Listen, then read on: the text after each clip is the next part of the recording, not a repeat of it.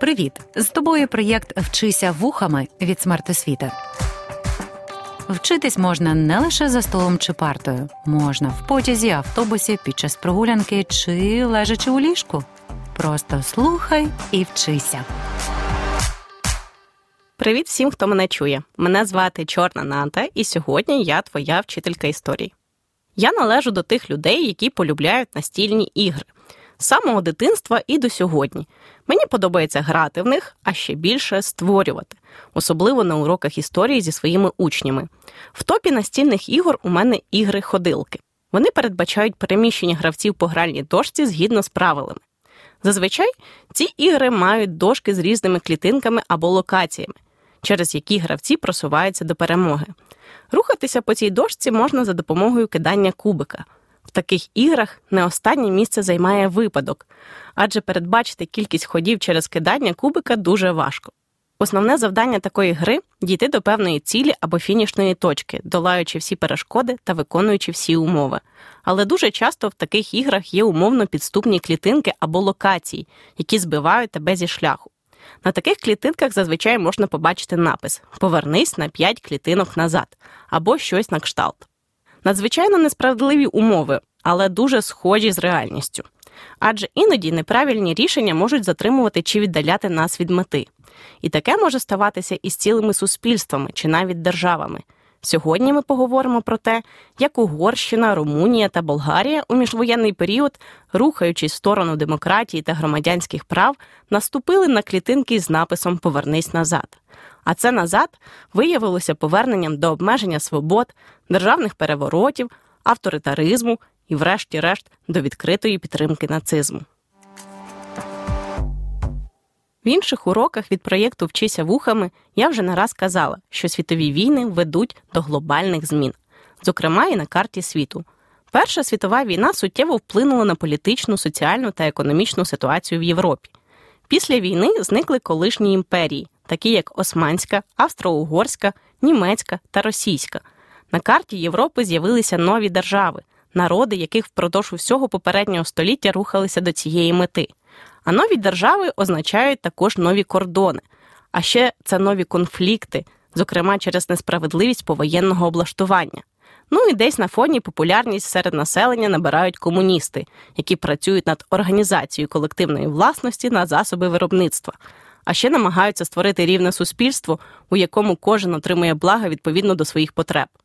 Загалом атмосфера не найбільш радісна. В цьому вирі розгорталася історія Угорщини, Румунії та Болгарії. І варто сказати, що шляхи цих держав перетинатимуться у наступних подіях.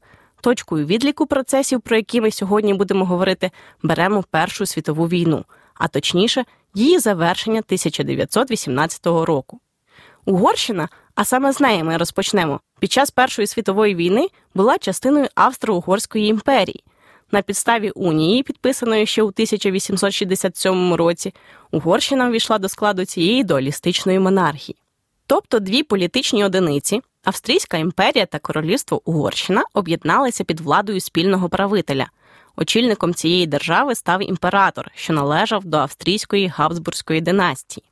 Австро-Угорська імперія брала участь у Першій світовій війні на стороні центральних держав і зазнала поразки разом з усім цим блоком. Вже у 1918 році, у завершальній фазі цієї війни, всередині імперії помітно вирізнялися кризові явища. Саме вони становили загрозу для існування держави. По-перше, Австро-Угорська імперія об'єднала під своєю владою багато народів, таких як німці, угорці, чехи, словаки, українці, поляки, румуни, хорвати та інші, менш численні. Більшість народів мали свої власні інтереси, зокрема чітке прагнення до самостійності та побудови власних незалежних держав. А це суттєво підривало становище імперії та загрожувало її майбутньому. Яскравим виразником цих прагнень став Конгрес поневолених народів Австро-Угорщини, що відбувся у Римі 8 квітня 1918 року. У цьому конгресі взяли участь представники різних народів, що проживали в складі Австро-Угорської імперії. Вони виступили проти подальшого існування в складі монархії та вимагали права на самовизначення. По-друге, численні поразки на фронтах та наближення програшу у війні деморалізували суспільство імперії. Втома від війни посилювало протиріччя серед населення. Економічна дестабілізація та нестача продовольства значно погіршили якість життя простих людей, а відчуття втрат та несправедливості у суспільстві впливало на ставлення до влади. Монархія втрачала авторитет, назріла загальна політична криза. Всі ці процеси штовхали імперію до розпаду. Всередині держави та і за її межами, особливо в колі переможців у Першій світовій війні, велися розмови про те, що буде далі з Австро-Угорською імперією. Щоб якось врятувати ситуацію та вберегти державу від розпаду, тодішній правитель, імператор Австро-Угорщини Карл І, 16 жовтня 1918 року видав маніфест про перетворення Австро-Угорської імперії у федерацію. Він планував надати народам імперії право на самоврядування на своїх територіях. Українське представництво єдине підтримало цю ідею. Але для імперії це рішення вже втратило актуальність. Вже на наступний день після проголошення маніфесту, а саме 17 жовтня 1918 року, парламент Угорщини у Будапешті оголосив про розірвання унії з Австрією. Інші народи імперії, такі як українці, поляки, чехи, румуни, хорвати, так само одна за одною створювали власні органи влади і рухалися до незалежності. Варто підкреслити, що хоч угорський парламент і розірвав унію з Австрією, однак Угорщина все ще залишалася частиною імперії. Намагаючись не випустити Угорщину зі сфери свого впливу, Карл І 27 жовтня призначив свого двоюродного брата Йосипа Августа регентом Угорщини. Однак подальші події поклали кінець всім намаганням імператора врятувати ситуацію.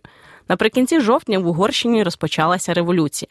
В історію вона увійшла під назвою «Революція Айстр». Цивільне населення та демобілізовані солдати протестували проти тогочасного устрою. Останні на свої кашкети прикріпили айстру замість військових знаків розрізнення. Тому ця квітка і стала символом революції.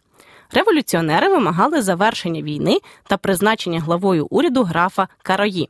Міхай Карої тоді очолював партію незалежності, мав популярність серед населення, зокрема через те, що був прихильником незалежності Угорщини та демократичних прав і свобод. У вирі революції 31 жовтня Карл І вимушено погодився призначити Карої прем'єр-міністром Угорщини.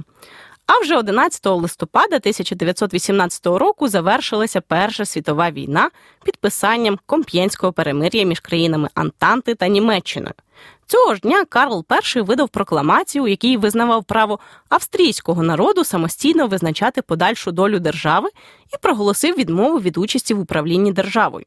Подібну прокламацію Карл І повторить через 2 дні, 13 листопада, але вже для народу Угорщини. Важливо зафіксувати, що імператор обіцяв відмову від участі в управлінні, але не зрікся престолу. І не дарма, він ще спробує повернути собі владу. Однак поки що це не мало значення, адже Угорщина 16 листопада 1918 року проголошує свою незалежність та утворення Угорської демократичної республіки.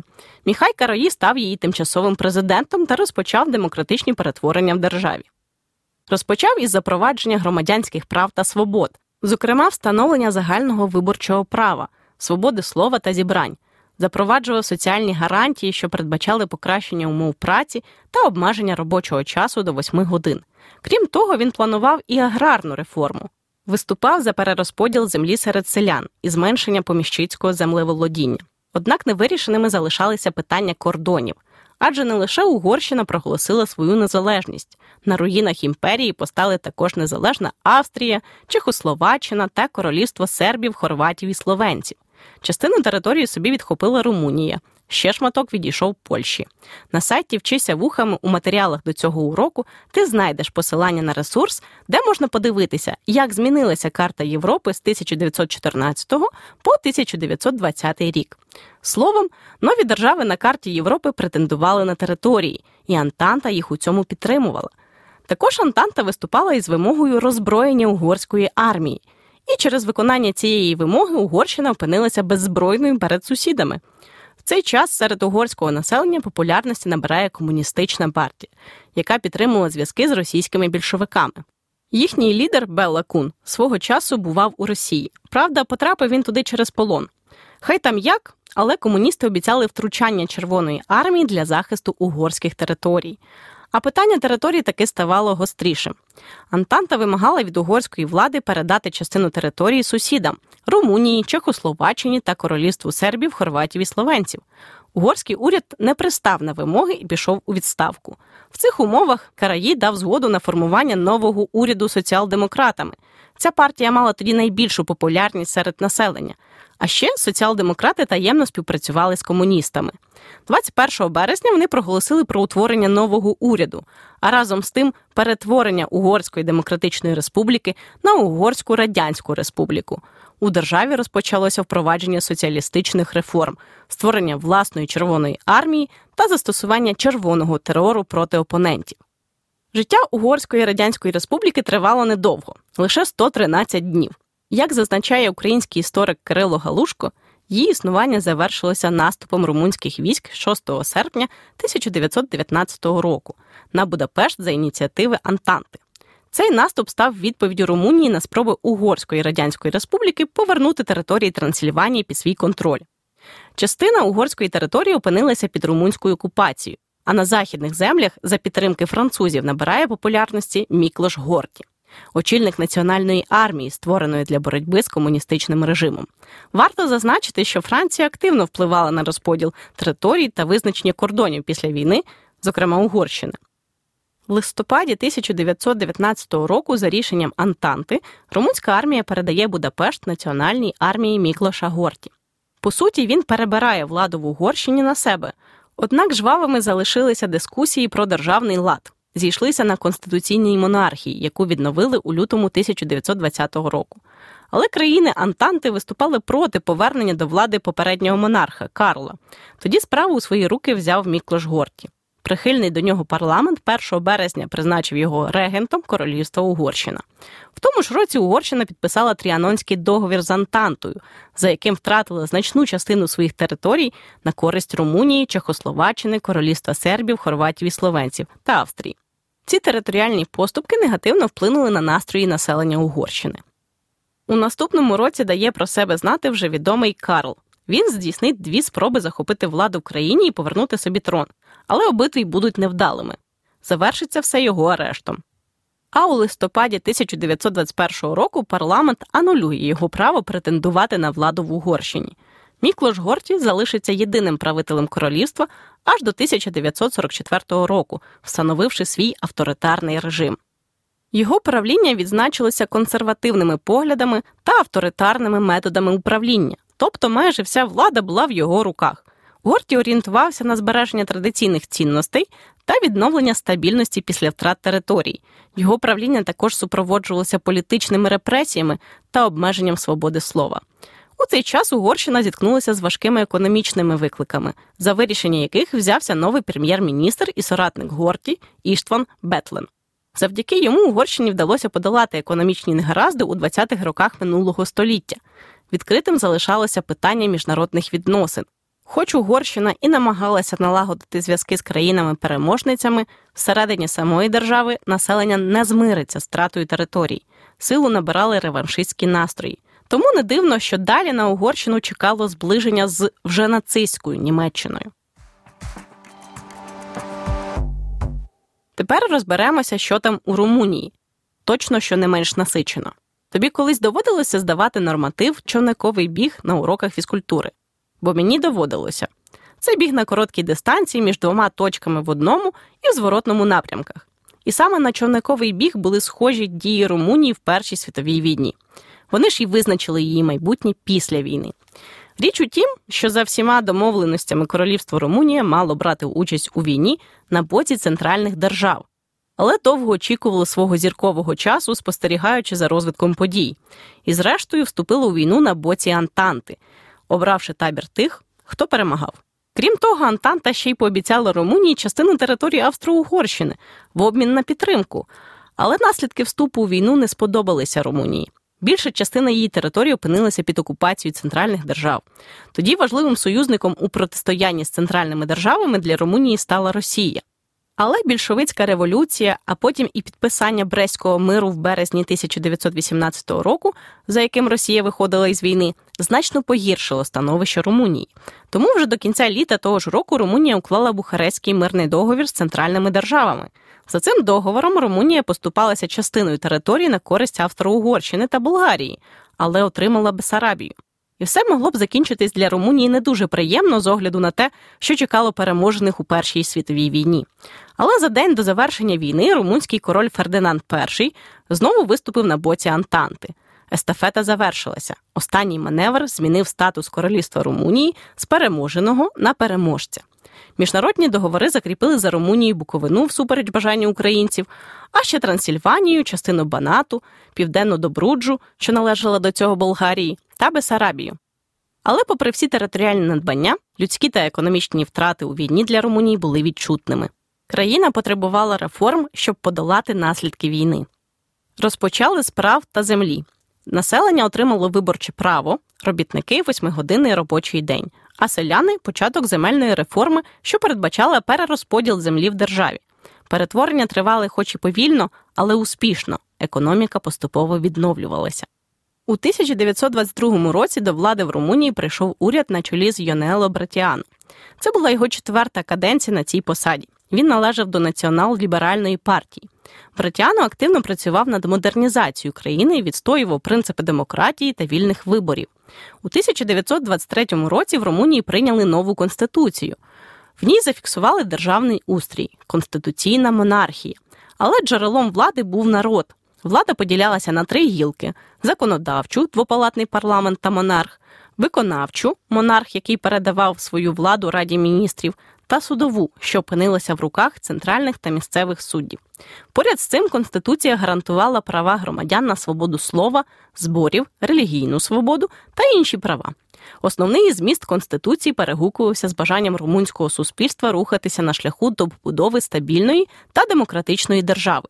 Тим більше, що активне ідейне піднесення супроводжувалося й економічним впродовж 1921-1928 років. Однак невирішеним залишалося питання національних меншин. Хоч Конституція і проголошувала рівність серед населення держави, але на ділі все було інакше. Нетерпимість зростала, а румунізація посилювалася. Зокрема, і українського населення в складі Румунії. А час відносного спокою в державі доходив кінця. Націонал-ліберали втрачають популярність у суспільстві. Новим улюбленцем стає націонал-цараніська, тобто селянська партія. У 1927 році помирає король Фердинанд І. Через декілька місяців та ж доля спіткала очільника уряду Йонела Братіану. Але уряд вже у 1928 році очолив націонал-цараніст Юліу Маніу. А от з королем визначалися довше. Річ у тім, що наступним королем після Фердинанда І мав стати його син Кароль. Наголос на перший склад. Однак останній мав не дуже гарні стосунки з батьком через своє дуже насичене особисте життя. Фердинанд І ще у 1925 році позбавив сина права на престол та призначив своїм спадкоємцем онука Міхая. Однак той був надто малий, щоб очолити державу після смерті свого діда. Назріла династична криза. Поруч з нею йшла економічна. Вся ця історія завершилася у 1930 році, коли в країну повернувся Кароль. Його підтримала урядова партія у спробах контролювати престол та проголосила королем Румунії Карлом ІІ. З династичною кризою розібралися, але залишилася економічна. Та сама криза, що отримала назву Велика депресія, охопила Європу, і Румунія не стала винятком. Зниження доходів держави та збільшення безробіття призвели до соціальної напруженості, зниження умов рівня життя багатьох людей. На цьому фоні активізуються профашистські настрої. Зокрема, у 1930 році створюється організація «Залізна гвардія». Тому новий король шукав способи зміцнити своє становище в суспільстві. Він використовував різні засоби для підтримки власної іміджової кампанії, наприклад, пропаганду.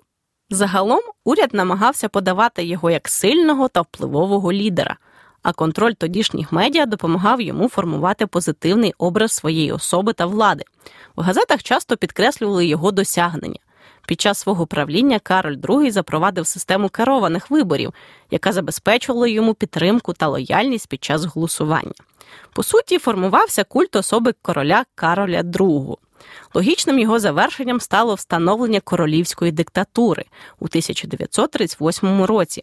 Напередодні відбулися вибори до парламенту, і ні одна політична сила не сформувала більшість. Ця ситуація невизначеності дозволила Каролю ІІ здійснити державний переворот. Він розпустив парламент, скасував дію Конституції 1923 року, ба більше – у У тому ж таки році було прийнято нову конституцію, яка фактично послужила для легалізації диктатури та зміцнення влади короля. Обмежувалися політичні свободи, впроваджували цензуру медіа, заборону політичних партій. В країні встановили авторитарний лад. Тоді ж заснували фронт національної єдності – єдину провладну партію, яка мала право на життя. Вона мала допомогти Каролю II нейтралізувати вплив та популярність Залізної гвардії. Остання дала фору королівській диктатурі в 2 роки. А далі війна, прихід до влади Залізної гвардії, співпраця з Гітлером. Але про це вже в інших уроках. І наостанок Болгарія. За насиченістю подій остання не поступалася Угорщині та Румунії. Нагадаю, що Болгарія вступила в Першу світову війну на боці центральних держав і, відповідно, розгрібала наслідки цього рішення вже по завершенню війни, опинившись серед тих, кого перемогли. А враховуючи те, що я вже згадувала в контексті інших країн, доля її чекала не надто перспективна. Та й саме завершення Першої світової війни для Болгарії супроводжувалося економічною та політичною кризою. 29 вересня 1918 року Болгарське царство уклало з Антантою мирний договір, за яким офіційно вийшло із війни. За цим договором болгарська армія роззброювалася і залишала всі окуповані за час війни території. Це не зафіксовано письмово, але однією з умов підписання договору стало зречення тодішнього царя Фердинанда І, не плутати з тим Фердинандом, що у Румунії. Мода в цей час була у Європі на Фердинандів. Так от, Фердинанд І, на якого покладали провину за участь Болгарії у Першій світовій війні, на початку жовтня 1918 року зрікається трону на користь свого сина Бориса III. Однак Болгарське царство – це конституційна монархія, тому важливим залишалося партійне політичне життя. В цей час серед населення популярність мала партія під назвою Болгарський землеробський народний союз, а серед лідерів партії – Олександр Стамболійський. Ця партія була створена ще в кінці 19 століття, але вже по завершенню Першої світової війни її вплив значно зріс.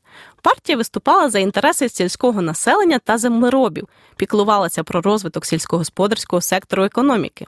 Популярність серед населення означає можливість здобути владу. І Болгарський землеробський народний союз цією можливістю скористався. У 1919 році Олександр Стамболійський очолив уряд країни. Його основним завданням стало виведення країни з економічної кризи. Тоді ж розпочалися реформи. Думаю, неважко здогадатися, що увагу свою він зосередив саме на розв'язанні аграрних питань. Здійснив перерозподіл землі між селянами, націоналізувавши великі земельні наділи. Крім того, він здійснив реформи у законодавстві, які мали захистити права селян. Ці зміни стосувалися прав власності на землю, умов праці та підвищення соціального статусу селян. Крім того, він пропонував фінансову підтримку сільського господарства. Розгортався кооперативний рух. В цілому ці реформи мали свої позитивні результати. Але якщо селяни отримали підтримку від уряду, то промисловцям та підприємцям жилося важче. Особливо через податок на прибуток, який з них стягувала держава. І ці процеси закономірно викликали протест у останніх. Крім того, Стамболійський мав авторитарний стиль керівництва. За цих умов цар Борис III втрачав свій вплив, та й інші політичні сили не мали рівних можливостей у боротьбі за владу. До прикладу, такі як партія «Народна змова», утворена у 1921 році. Перебуваючи в опозиції до уряду, вона представляла інтереси якраз промисловців та підприємців і прагнула змінити владу в державі. І їй таки це вдалося. У 1923 році «Народна змова» у союзі з об'єднаними у військову лігу колишніми офіцерами організувала переворот в державі. Так, ще один переворот. Майже основна розвага міжвоєнного періоду в країнах Центрально-Східної Європи. Цар Борис III з відомих причин підтримав таку зміну влади. Внаслідок цього перевороту Стамболійського вбили, а до влади прийшли праві сили на чолі з Олександром Цанковим. Саме він очолив новий уряд в країні. Тоді ж спробували проявити себе комуністи. В спробах захопити владу вони навіть організували повстання. Вони повірили в свої сили за прикладом більшовиків та за підтримки із СРСР. Але успіху ця спроба не мала. Ба більше, ця спроба спровокувала дуже криваву реакцію, яка посилилася після теракту 1925 року. Тоді у церкві Святої Неділі пролунав вибух, внаслідок якого загинуло 1,5 сотні людей. Організаторами теракту були комуністи. З конкурентами Цанков розправився швидко та радикально, однак, крім цього, займався й економікою держави. За його правління економічні показники зростали, та й загальний рівень життя покращився. Але довго при владі протриматися він не зміг. Вже наступного року Цанков пішов у відставку, а наступником його став Андрій Ляпчев. І все наче мало покращитися. Вже і партії дозволили, і розправи над опозицією перестали відбуватися, і амністію оголошували, і цензуру послабили. Однак економічні негаразди вплинули на подальшу долю цього уряду. Зокрема, світова економічна криза. Вона спричинила різке зниження промислового виробництва в країні. Багато підприємств зазнали труднощів зі збутом своєї продукції. Їм доводилося зменшувати своє виробництво або взагалі закриватися. Економічний спад призвів до збільшення безробіття та зниження рівня життя населення. Багато людей втратили роботу, а рівень бідності зростав. Серед населення наростало незадоволення. Поширювалися ідеї італійських фашистів та німецьких нацистів, а праві організації набирали популярності. Одна з таких організацій під назвою «Ланка» або «Звіно», якщо мовою оригіналу, разом із вже згаданою військовою лігою у 1934 році здійснили державний переворот. Уряд очолив Кімон Георгієв. В країні знову заборонялися партії, обмежувалися права і свободи. А ще забороняли робітничі рухи, а в економіці дозволяли монополії. І населенню це відверто не сподобалося. Як і царю Борису III. Якщо чесно, я його розумію. Мені б теж набридли постійні перевороти і незрозуміла політична ситуація. Тому діяти вже починає сам цар. У 1935 році він відправляє у відставку уряд Кімона Георгієва, а сам здійснює переворот. В Болгарії встановлюється монархічна диктатура. Вся повнота влади опинилася в руках Бориса III. Тобто, ще один авторитарний режим. Політичні партії та організації так і не набули легального статусу. А в міжнародній політиці Болгарія бере курс на Німеччину. У міжвоєнний період Угорщина, Румунія та Болгарія переживали складний час, коли намагалися оговтатися від війни та навчитися жити у новому світі. А разом з тим внутрішні та зовнішні чинники занурювали їх у суцільну напругу, політичні кризи та соціальні проблеми, що стимулювали зміни в уряді та політичних системах. У багатьох випадках це призвело до авторитарних режимів та руйнування демократичних інститутів. Постійні державні перевороти, авторитаризм лідерів, невирішені питання Першої світової війни, економічні кризи – все це дало ґрунт для зрощення на теренах Угорщини, Румунії та Болгарії профашистських настроїв і призвело до пронімецької зовнішньополітичної орієнтації цих країн. А далі була війна. Дякую, що слухали. Проєкт «Вчися вухами» творить громадська організація «Смарт освіта» за підтримки Educo Foundation.